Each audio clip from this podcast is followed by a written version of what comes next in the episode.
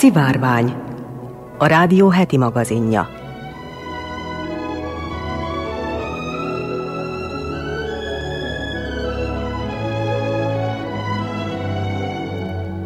Köszöntöm a szivárvány hallgatóit, Molnár Eleonóra vagyok, színes magazin műsorunk szerkesztője. Ez alkalommal adásunkban haladnak arról, hogy továbbra is rettenetes az egér helyzet Ausztrália és azon belül új Dél-Wales egyes vidékein.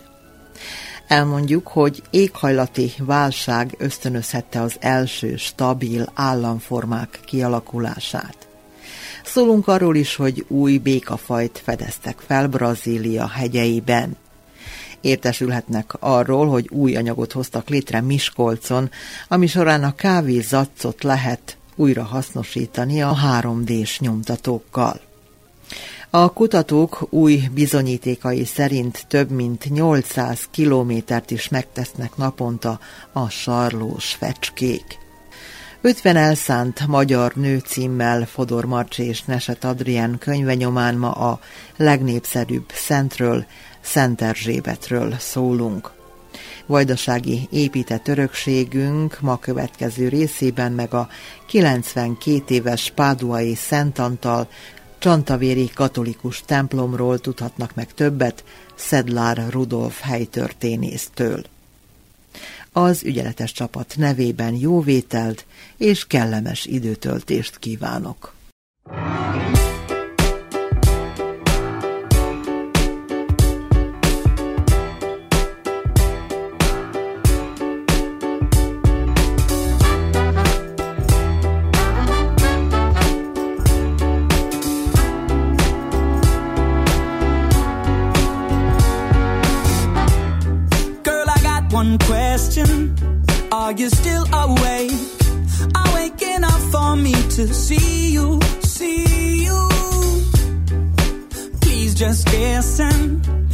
I know it's late,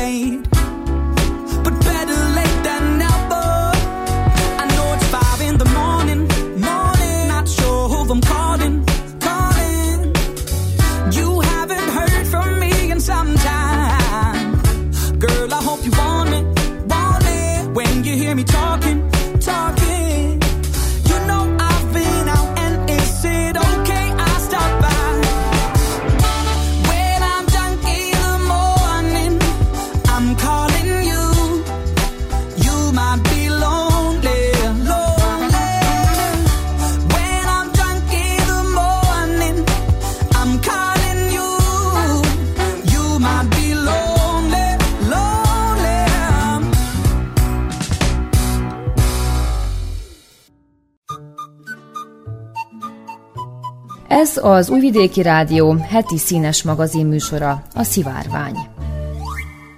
Továbbra is rettenetes az egér helyzet Ausztrália és azon belül új Dél-Wales egyes vidékein. Megeszik az ételeket, a bútorokat, az emberek menekülnek, tragikus az egér helyzet az egész szigeten. Mindent tönkretesznek a rákcsálók.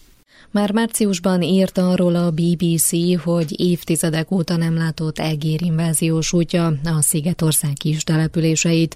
A helyi videókon a világhálón látható, hogy sok helyen késő este lépni nem lehet, annyi rákcsáló rohangál a földön. A boltosok félnapokat töltenek az egérürülék feltakarításával, és az is előfordult, hogy kórházban fekvő embereket haraptak meg rákcsálók. Most a BBC készített egy durva összeállítást a helyzetről. Egy farmer elmeséli, hogy a birtokokon autókat, traktorokat, hűtőszekrényeket, mikrohullámú sütőket tesznek tönkre az állatok, szétrágják a kábeleket. Az ő földjén csak a szína gabona tekintetében 50-60 ezer ausztrál dolláros kárt okoztak a rákcsálók. Idézünk néhány erős mondatot a riportból. Ahová be tudnak menni, be is mennek, panaszkodik a farmer. A házban és a ház körül is egérfogók és csapdák sokasága működik, de csak egy apró hányadát tudják elfogni az egereknek.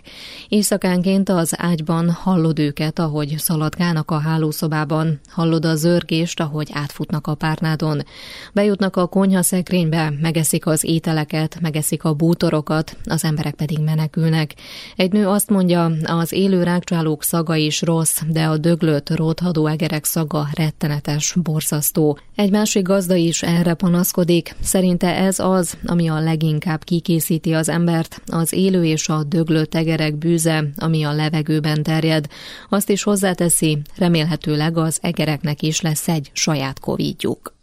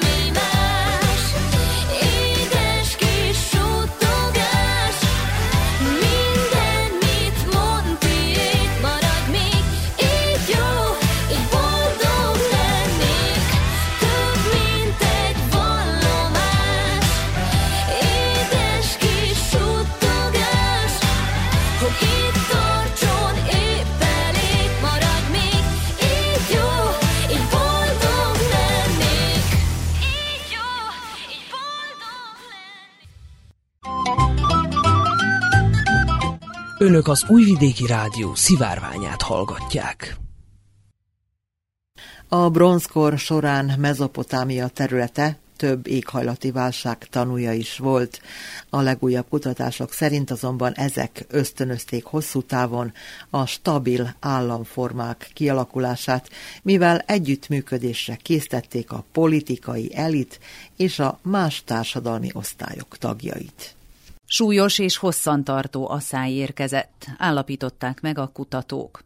Egy tudományos folyóiratban megjelent tanulmányuk az olaszországi Bolonyai Egyetem és a németországi Eberhard Karls Universitét Tübingen két kutatója írta, akik az úgynevezett klímával összefüggő sokkok hatását vizsgálták Mezopotámiában Krisztus előtt 3100 és 1750 között. A két tudós ezeket a kérdéseket a közgazdaságtan szemszögéből analizálta, akik egyfajta játékelméleti megközelítést alkalmaztak a 44 legfontosabb mezopotámiai állam éghajlattal, illetve intézményi fejlődésével kapcsolatos részletes adatbázis kidolgozása során. A súlyos és hosszantartó asszály arra késztette az elithez tartozó földtulajdonosokat, hogy politikai és tulajdonjogokat biztosítsanak a társadalom más tagjainak, akik olyan készségekkel és eszközökkel rendelkeznek, amivel visszatudták szorítani az éghajlatváltozás okozta károkat. Magyarázta Carmen Guerriero, a Bolonyai Egyetem gazdasági tanszékének professzora. Az elit tagjai közben igyekeztek meggyőzni a nem elit tagjait arról, hogy a termények egy bizonyos részét közjavakként osszák meg. Hozzátette, mindez végül az intézményi változásokat és az együttműködés kultúráját mozdította elő, amiben a társadalom tagjai kölcsönösen győzték meg egymást a jövőbeni közös munka iránti elkötelezettséggel kapcsolatban. Egyre több alternatívát dolgoztak ki. A tanulmányban három súlyos asszály igazolta ezeket a megállapításokat. A városi forradalom utolsó szakaszában Krisztus előtt 3800 és 3300 között bizonyos vallási csoportok léptek a képbe, akik végül összehangolták az első ember által készített csatornák építésének erőfeszítéseit.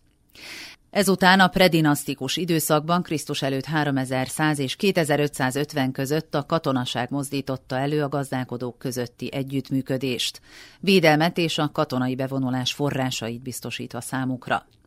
A császári periódusban Krisztus előtt 2350 és 1750 között pedig a mezőgazdasági tevékenységek értékes és éghajlati soktól független alternatíváját dolgozták ki.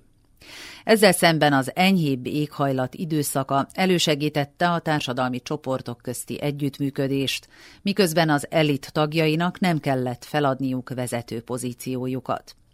Elsősorban a mezőgazdasági, gazdasági rendszerek miatt néhány fejlődő ország a mezopotámiai államokéhoz hasonló módon tapasztalta meg az éghajlatváltozás és annak politikailag releváns következményeit és hatásait, tette hozzá Guerriero. A kedvezőtlen éghajlattal kapcsolatos megrázkódtatások azonban elősegíthetik az általában ellentétes felek közötti együttműködést azáltal, hogy több jogot biztosítanak a nem elit tagjainak. Másrészt a kedvező éghajlati viszonyok lehetővé teszik a különböző társadalmi csoportok közötti együttműködést, a kevésbé befogadó társadalmi rendek és bizonyos mértékű kulturális felhalmozódás révén. A tanulmány szerint ezért ebben az értelemben két fő cél valósult meg. Az együttműködés erős kultúrájának elterjesztése, valamint a befogadóbb társadalmi rendek közti véletlenszerű mozgás elkerülése. A kutatók úgy vélik, hogy az elveszett civilizációkkal kapcsolatos események elemzése összességében is hasznos betekintést nyújthat a jelen időszakának megértéséhez és megoldásához.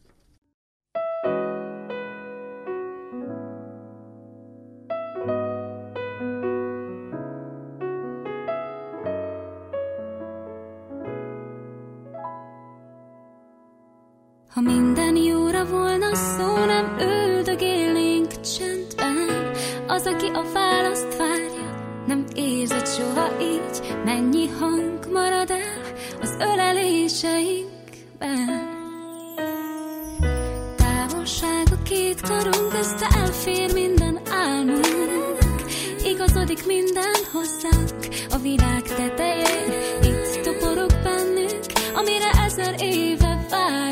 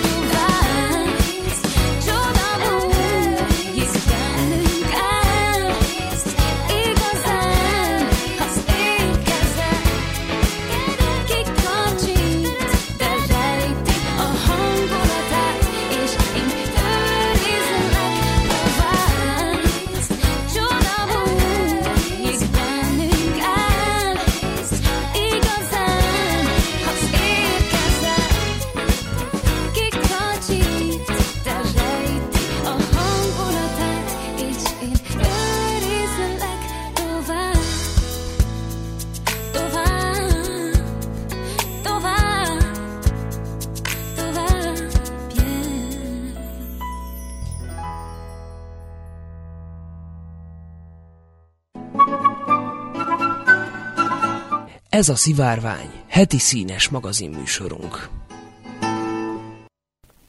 A hónap újonnan felfedezett organizmusa egy Brazília Montekierai hegységében élő sütőtök varangy. Ivan Núñez, a São Paulo Egyetem kutatója és kollégái írták le a fajt. Neve Brachycephalus rottenberge.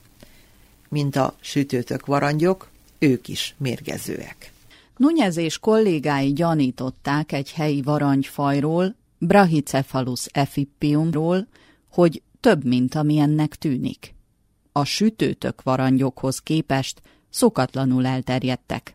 A fajt megtalálták Brazília délkeleti partvonalán végig. A csapat gyanította, hogy a széles körben elterjedt békák valójában sok faj kisebb hatótávolsággal. Nunyez és csapata varangyokat gyűjtött a São Paulohoz közeli Projekt Denis természetvédelmi területről. Megmérték és összehasonlították 276 béka fizikai jellemzőit és 76 helyszíni vizsgálatot végeztek 2018. októbere és 2019. szeptembere között, hogy tanulmányozzák a varangy viselkedését és az élőhely használatát. Belevettek 200 kilométerrel arrébb gyűjtött múzeumi fajokat is, Analizálták 71 varangy DNS mintáját, és feljegyezték számos hím nász hangját, hogy megnézzék, hasonlítanak-e közeli rokonaikhoz. A legtöbb sütőtök varangy meglehetősen csendes és kivételesen kicsi. A világ legkisebbjei közt van. Épp hogy csak meghaladja az egy centiméter hosszúságot, gyakran ragyogó mandarin bőre van, ami erős neurotoxint szekretál de ez a most felfedezett béka eltér szomszédaitól. A Mantikiera hegység olyan divers békákban, amit sehol másút nem találtak. A most felfedezett faj kisebb, mint a halvány fekete foltos Brachycephalus efippium, és DNS-e 30%-kal eltér. Ezen eltérések indokolják, hogy új fajként osztályozzák őket, mint más közeli rokonfajoknak, Neki is csontos lemeze van a koponyáján és a hátán, ami UV-fény alatt fluoreszkál és ragyog.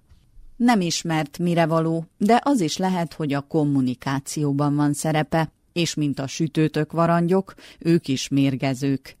Nunyez azt mondja, relatíve védelmet élveznek a természetvédelmi területen, de az élőhelyvesztés potenciális fenyegetés, oda kell figyelni az urbanizációra, és monitorozni kell a varangyokat, hogy többet megtudjunk a szaporodásukról és a táplálkozásukról.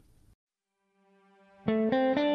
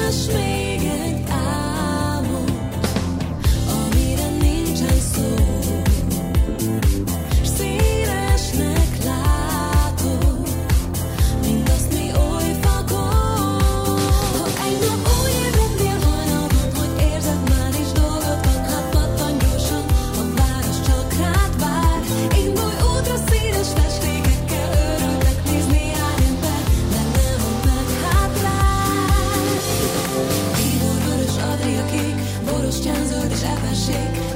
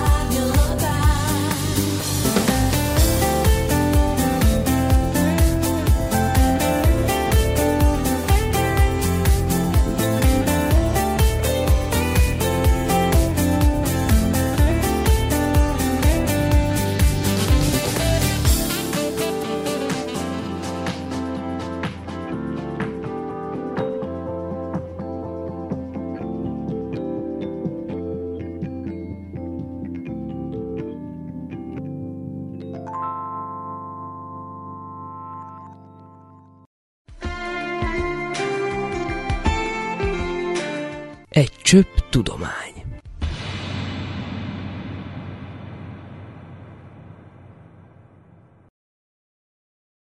Napokban kelt szárnyra a hír, hogy új anyagot hoztak létre Miskolcon. Ez a műanyaggal kevert kávézac. Két fiatal mérnök közös ötlete oldja meg a kávézac újrahasznosítását. Az általuk kidolgozott technológiával egyedi tárgyakat, akár divatos lámpabúrát is lehet készíteni 3D technológiával. Borsodi Eszter és Tamási Kinga ötlete a kávézac felhasználására kávézás közben született. Amikor megfigyelték, hogy milyen sok zacot dobnak ki az éttermekben, azt sokan tudják pedig, hogy ennek az anyagnak számos jótékony hatása van. Az általuk kimunkált technológiával jutottak el a 3D nyomtatáshoz. Ezzel pedig szinte bárki képes lehet arra, hogy méretarányos, látványos modelleket készítsen, hiszen az egyik legrugalmasabb és legköltséghatékonyabb megoldás. Használható designer termékek, ajándékok, makettek, egyedi tárgyak, prototípusok, alkatrészek előállításához is. Mint közölték, ennek előnye, hogy az ötletek még azelőtt tökéletesíthetők, hogy a vezetőknek, ügyfeleknek bemutatnák azokat. A hagyományos gyártási eljárások a műanyag alkatrészek tömeggyártása esetén általában olcsóbbak, ám kis darabszám esetén a 3D gyártás a gyorsabb, a rugalmasabb és költséghatékonyabb. A projekt folytatásaként egyedi lámpabúrák gyártását tervezik 3D nyomtatással az általuk kifejlesztett anyagból.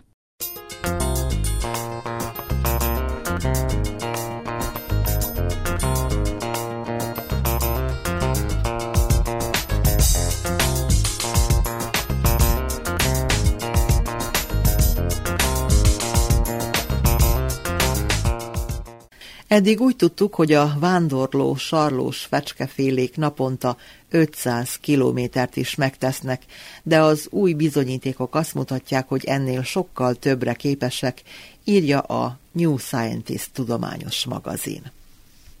Susan Akesson és Giuseppe Bianco a svéd Lund Egyetem kutatói kimutatták, hogy a sarlós fecske, latin nevén Apus apus, átlagban napi 570 kilométert repül, de a leggyorsabb madár 832 kilométert tett meg egyetlen nap alatt. A sarlós fecskék repülő rovarokkal táplálkoznak, ami lehetővé teszi, hogy összességében körülbelül 10 hónapot töltsenek a levegőben az év során. A különleges kis madarak testtömegüknek és a repülés közbeni evési stratégiájuknak köszönhetően nagyon magas vándorlási sebességre képesek, amíg más madaraknak szükségük van némi talajon eltöltött időre ahhoz, hogy táplálkozzanak, addig a sarlós fecske erre repülés közben is képes. Akesson és Bianco geolokátorokat használtak, hogy nyomon kövessék a sarlós fecskék migrációs mintázatát. A megfigyelt sarlós fecskék Lapföldön, Svédország északi vidékén szaporodnak, és a Szahara déli területeire vándorolnak. Minden évben augusztus közepén hagyják el Lapföldet, és május végén térnek vissza északra. A kutatópáros 19 sarlós fecskét követett nyomon ősszel, amikor a vándorlás 20 repüléses és 22 útmegszakításos napból állt átlagban. 20 sarlós fecskét pedig tavasszal figyeltek meg, amikor ugyanez 15 utazós napból, továbbá 5 útmegszakításos napból áll, mivel tavasszal esélyes leginkább, hogy a repüléshez jó hátszél feltételeket találjanak, különösen nagyobb magasságban.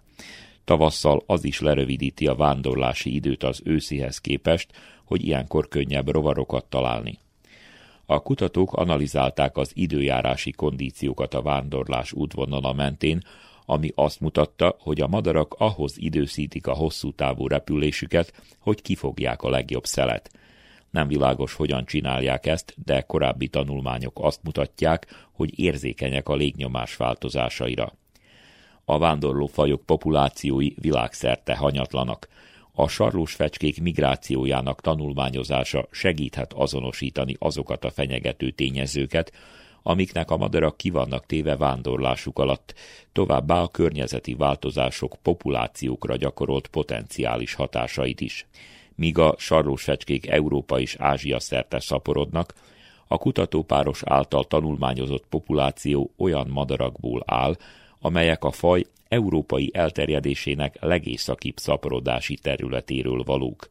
Úgy tűnik, hogy az északi sarlós fecskék gyorsabbak, mint a nagyobb déli rokonaik, de ennek a sebességbeli különbségnek az okai még nem pontosan tisztázottak.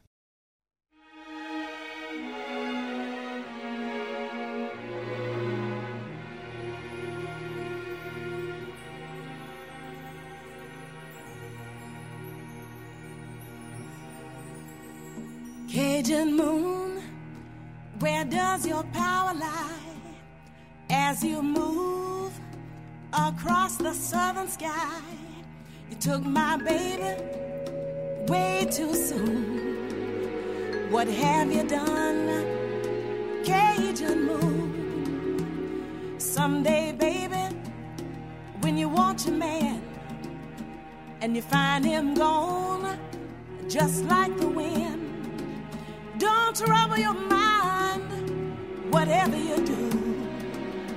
Cause Cajun Moon took him from you. Cajun Moon, where does your power lie as you move across the southern sky? You took my baby way too soon. What have you done, Cajun Moon?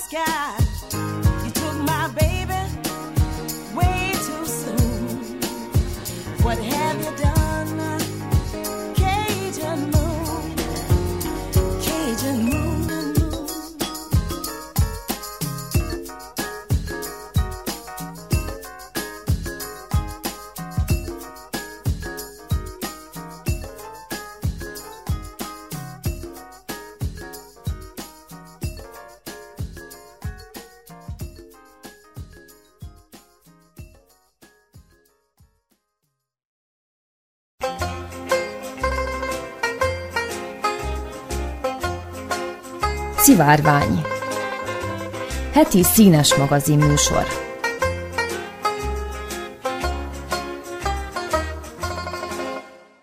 Bár a Biblia is felszólított arra, hogy segíteni kell a szegényeken, ezt még a nagyon vallásos korokban sem tartotta fontosnak mindenki. Azóta is megesik, hogy furcsán néznek arra, aki jót tesz másokkal.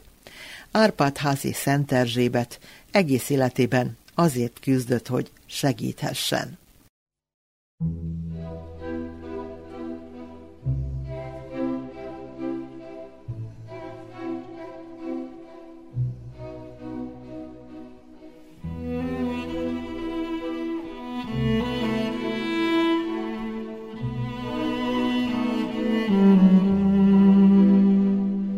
Ötven elszánt magyar nő. Fodor Marcsi és Neset Adrien könyvéből.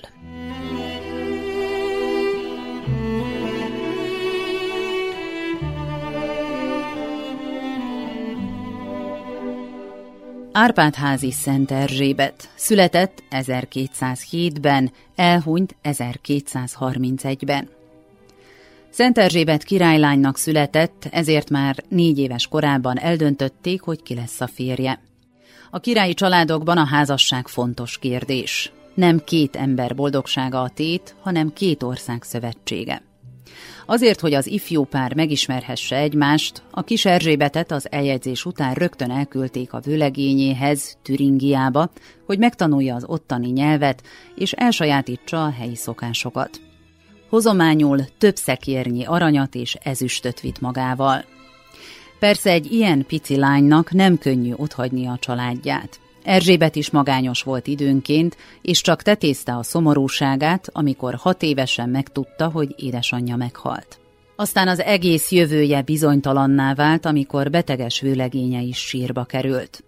Nagy gondot okozott a türingiai udvarnak, mit kezdjen a kismenyasszonynal. Ha hazaküldik, a vele együtt érkezett hozományt is vissza kell adni, és kútba esik a két ország szövetsége. Végül úgy döntöttek, hozzáadják a kislányt a vőlegény öccséhez, Lajoshoz. Amint Erzsébet betöltötte a 14. életévét, meg is tartották az esküvőt. Örült, ha adhatott. A fiatalok boldogok voltak együtt, és hamarosan az első gyermekük is megszületett. Erzsébet azonban nem tartotta igazságosnak, hogy neki királylányként semmi gondja, miközben a világ tele van szenvedéssel. Úgy döntött hát, nyit a palota mellett egy menedékhelyet, ahol az árva gyerekek ételt és éjjeli szállást kaphatnak. Amikor egy év múlva megszületett a kislánya, boldogságban még több emberen akart segíteni, ezért kórházat építetett. De nem csak pénzt adott, saját maga is szívesen beállt betegeket ápolni vagy ételt osztani. Megnyitotta a szívét és a kincstárát.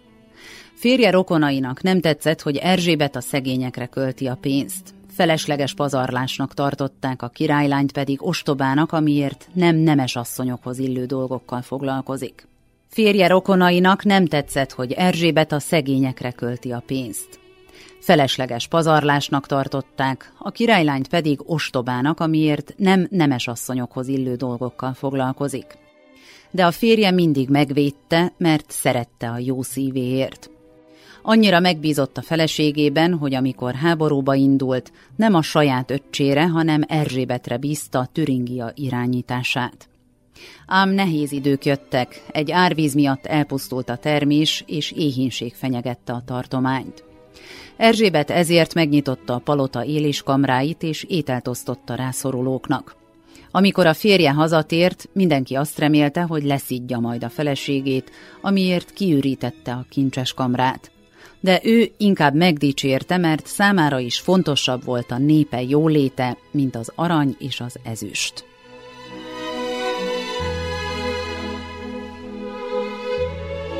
Kenyérből rózsa Lajos a következő háborúban életét vesztette, és öccsére szállt a hatalom, aki szigorúan megtiltotta Erzsébetnek, hogy eltékozolja a család vagyonát. Erzsébet ezután csak titokban tudott segíteni. Amikor kenyeret vitt a szegényeknek, elrejtette a kötényébe. Egyik ilyen alkalommal összetalálkozott az új gróffal, aki rákérdezett, ugyan mit dugdos előle. Erzsébet zavarában azt felelte, egy rózsát. Felcsillant a gróf szeme, hiszen tudta, tél van, ilyenkor nem nyílnak rózsák, ezért megkérte, mutassa meg a virágot. A legenda szerint ekkor csoda történt, Isten a kenyeret rózsává változtatta, így védve meg Erzsébetet.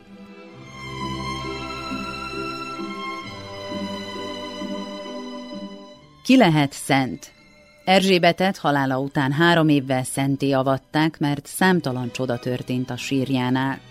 A szegények és a betegek rendszeresen felkeresték a nyughelyét, hogy ott imádkozzanak. Sokan már ettől meggyógyultak. Másokért élt.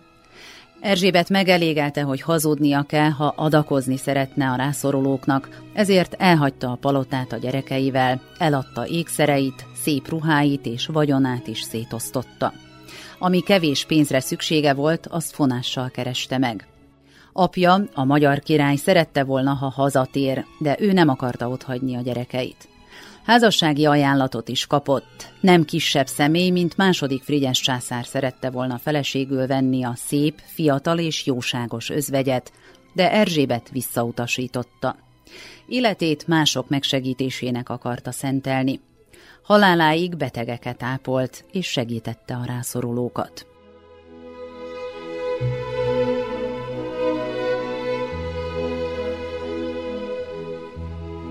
Adni jó. Nem kell királylánynak lenni ahhoz, hogy segíts másokon. A régi megunt játékaidnak örülnek a kórházakban, a gyermekotthonokban és a játszóházakban. Kinőtt ruháidat elvihetitek a Vörös Kereszthez vagy a Máltai Szeretett Szolgálathoz. A régi takarókat, ágyneműket fel tudják használni a hajléktalan szállók, állatmenhelyek. De még ennél is fontosabb, hogy mindig tudsz adni kedvességet, jó szót azoknak, akik szomorúak és magányosak. Ez sokkal fontosabb, mint bármely tárgy.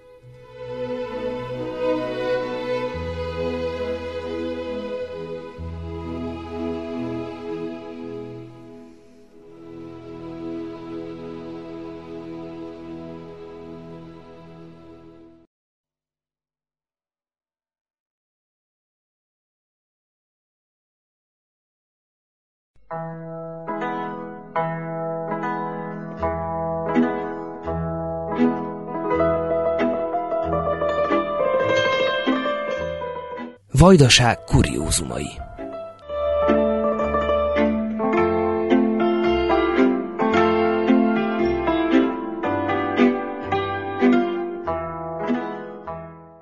A vajdasági épített örökségről szóló sorozatunkban ezúttal a 92 éves Csantavéri Páduai Szent Antal nevet viselő katolikus templomba kalauzoljuk hallgatóinkat.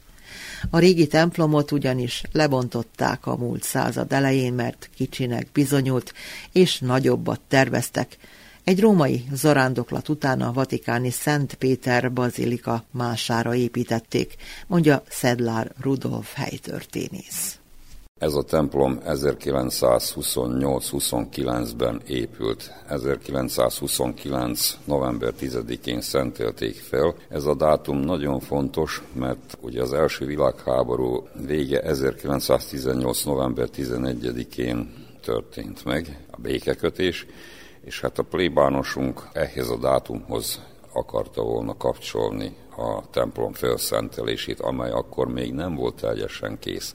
Nos, a régi templomot azért kellett lebontani, mert Takács Gáspár boldogult plébános 1917-ben került ide Csantavérre, és nagyon jó képezett plébános volt, vagyis hát pap, aki a kalocsai jezsuitáknál tanult, és mivel jó volt a beszéde, ezért a, az emberek egyre jobban jöttek a templomba, és hallgatni, hallani akarták őt. A régi templom egy kis neobarok stílusú templom volt, eléggé lepusztulóban volt, és hát szűkösnek bizonyult a hívők számára. Az... Gyarapodott a hívő közösség akkor azokban az években? Igen, gyarapodott a hívő közösség, annál is inkább, mert a csantavér javarésze, férfiaknak javarésze a háborúban volt, és az itt maradottak pedig hát kétségbe voltak esve, hogy mi lesz a háborúnak a kimenetele. Másfelől, ahogy múlt az idő, a plébános nagyon jól tudott prédikálni, nagyon jól tudott beszélni, és szívhez szólóan beszélt a, a hívekhez.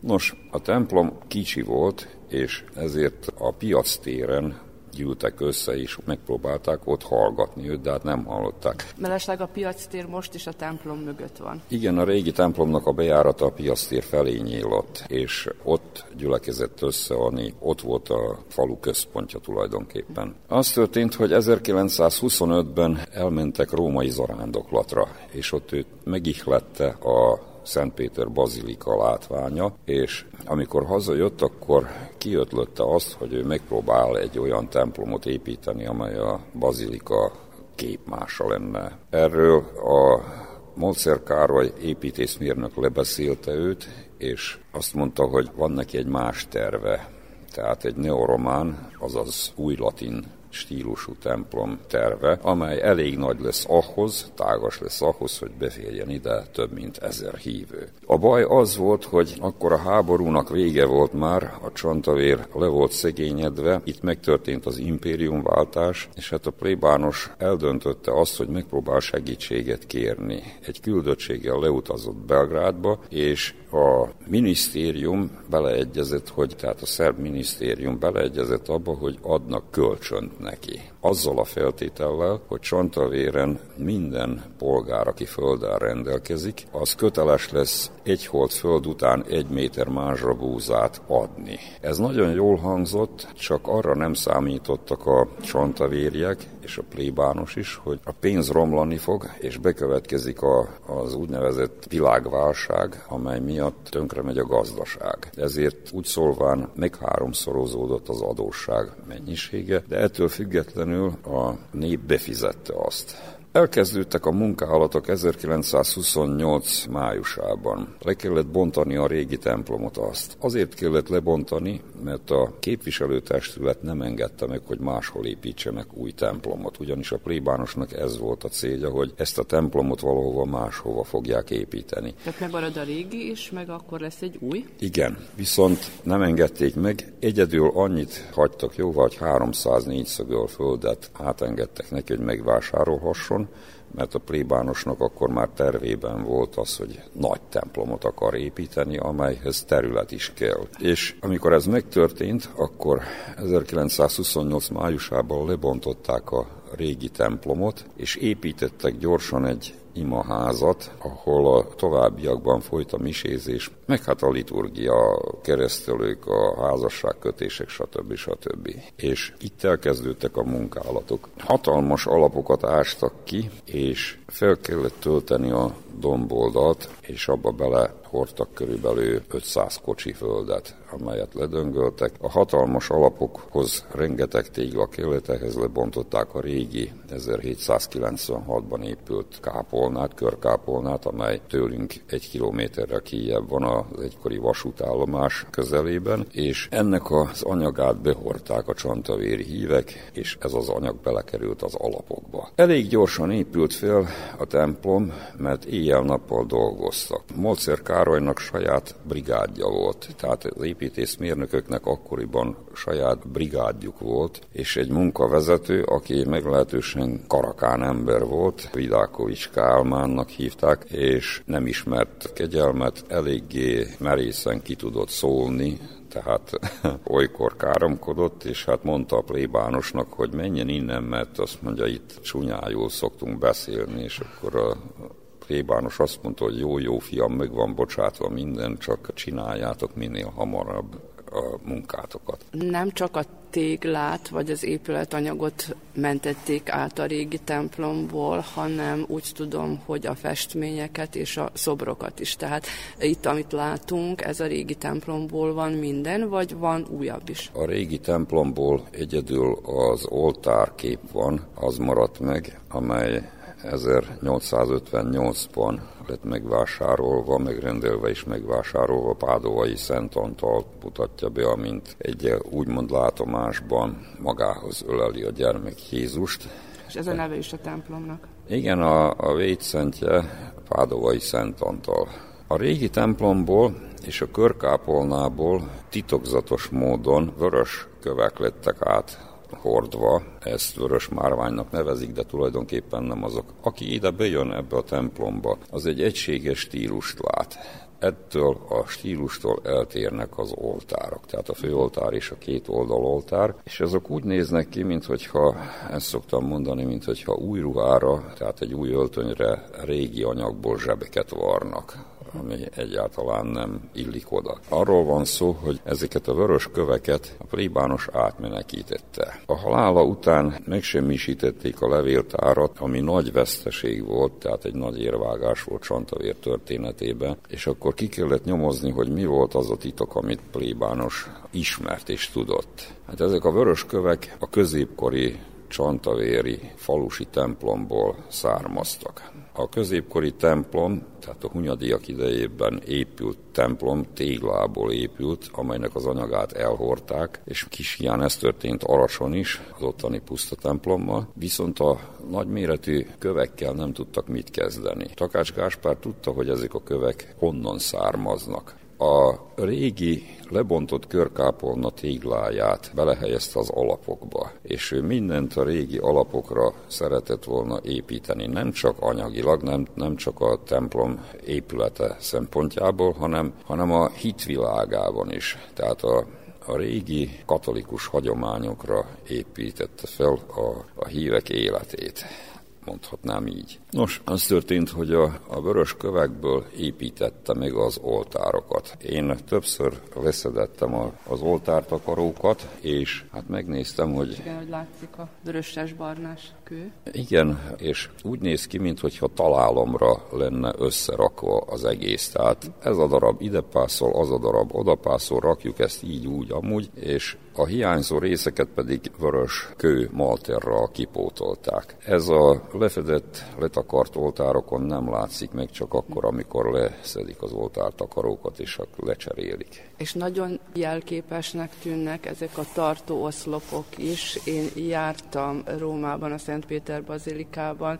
és hát azért emlékeztet. Hát ezek a tartó oszlopok, amelyeket szaknyelven bordaköteknek neveznek, ezekből négy van, ahogy itt látszik is, és a kupolát tartják. Ezt most úgy képzelje el, hogy a kedves hallgató is, hogy megfordítva lefelé a mélyen az alapba ugyanígy néz ki.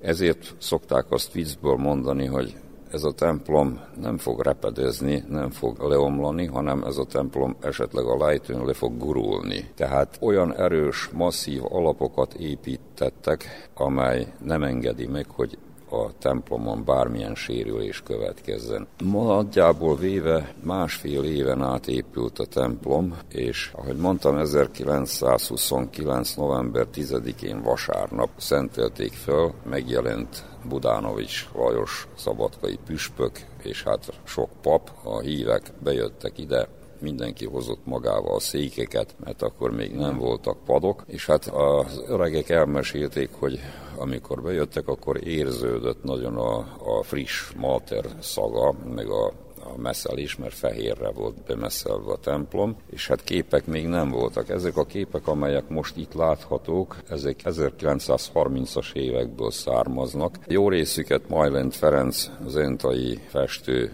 művész készítette, meg hát mások is festettek itt képet, tehát nem, nem kimondottan nagy értékűek a képek, ezt megjegyezték már magyarországi, budapesti vendégek is, hogy magában véve a templom egy szép, masszív, stílusos építmény, de hát a festmények egy kicsit nem éppen ide illenek be. Jó, hát ez zárójelbe jegyeztem meg.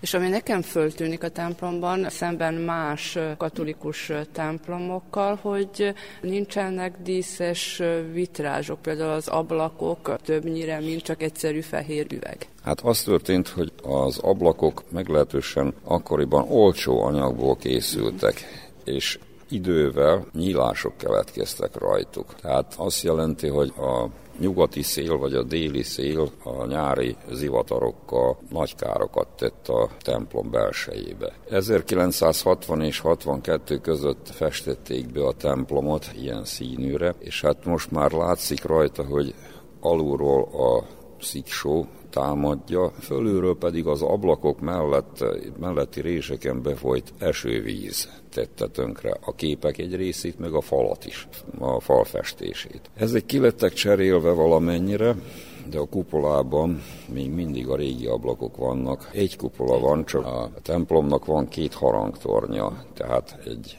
jobboldali és egy baloldali harangtornya, amelyben öt harang van. Szólnak is a harangok, mint ez öt? Persze, szólnak. A baloldali toronyban egy tízmázsás nagy harang van, a jobb oldaliba pedig négy másik harang. Sikerült villamosítani őket? Igen, sikerült villamosítani őket még az 1960-as évek végén, 70-es évek elején, de addig még ez nem történt meg, addig volt harangozó, meg hát azok a harangozónak segédei is voltak, a, főleg a hitanosok, akik nagyon szerették. Igen, most hallatszik, és mintha tudták volna, hogy most beszélgetünk róla. Mi most itt a kupola alatt állunk, mögöttünk van az oltár, és látjuk a főbejárat fölött az orgonát. Milyen állapotban van az orgona? Az az orgona az egy díszlet. A korábbi orgona eléggé lepusztult állapotban volt, és azt leszerelték.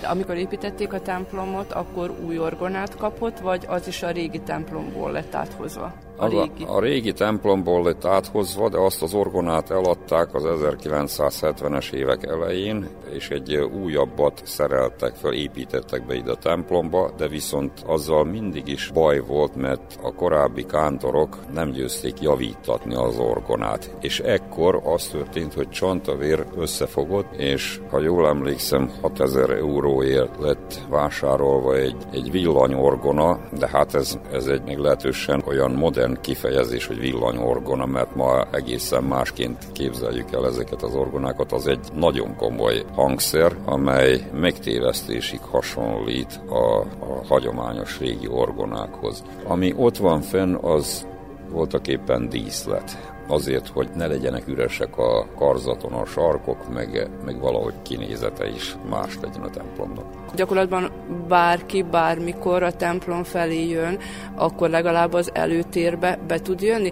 Vagyis hogyan juthat be az érdeklődő, hogy mindezt, amit én itt most bent látok, közelebbről is megnézhesse, ne csak a, a belső ajtóból? Az egy évvel ezelőtti úgynevezett világjárványt, amikor beharangozták, akkor azt mondták, hogy a templomokban a misézések, Isten tiszteletek nem folyhatnak hagyományos módszerrel, mint addig, hanem betiltották a gyülekezést, és plébános elhatározta, hogy a templomot kinyitja a hívek számára, tehát délelőtt 8 órától délután háromig, aki be akar jönni, az itt imádkozhat. Aztán az történt, hogy bejöttek ide olyanok is, akik nem imádkozni jöttek, és ekkor ő egy rácsot szereltetett be, tehát építetett be a főbejárat mögött, és ott van egy térdeplő, meg egy szék elhelyezve, és aki akar imádkozni, az bejön a főbejáraton, és hát elvégezheti azt a lelki igényét, amit, amit úgy érez, hogy szükséges.